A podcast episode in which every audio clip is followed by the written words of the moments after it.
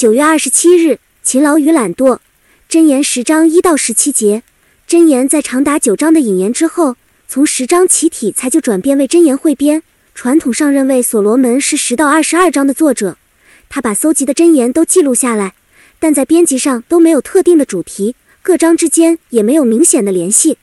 十到十五章记录的多是对比性的箴言，即是第一句和第二句以正反内容和教导来呈现；十六到二十二章则多是类比性的箴言，即是第一句与第二句的内容互相参照，也有一些发展性的箴言，即是第二句延续了第一句的意思。十章的内容包括七个主题，二到四节是勤劳和懒惰的不同收获。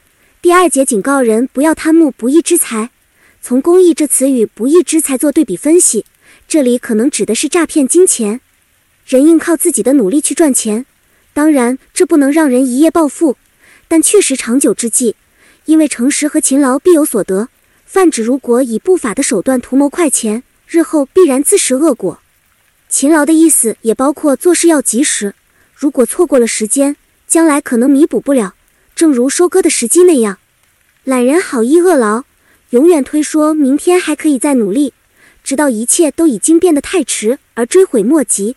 最后反思应用，无论儿女多大，父母仍然会关心他们的前途。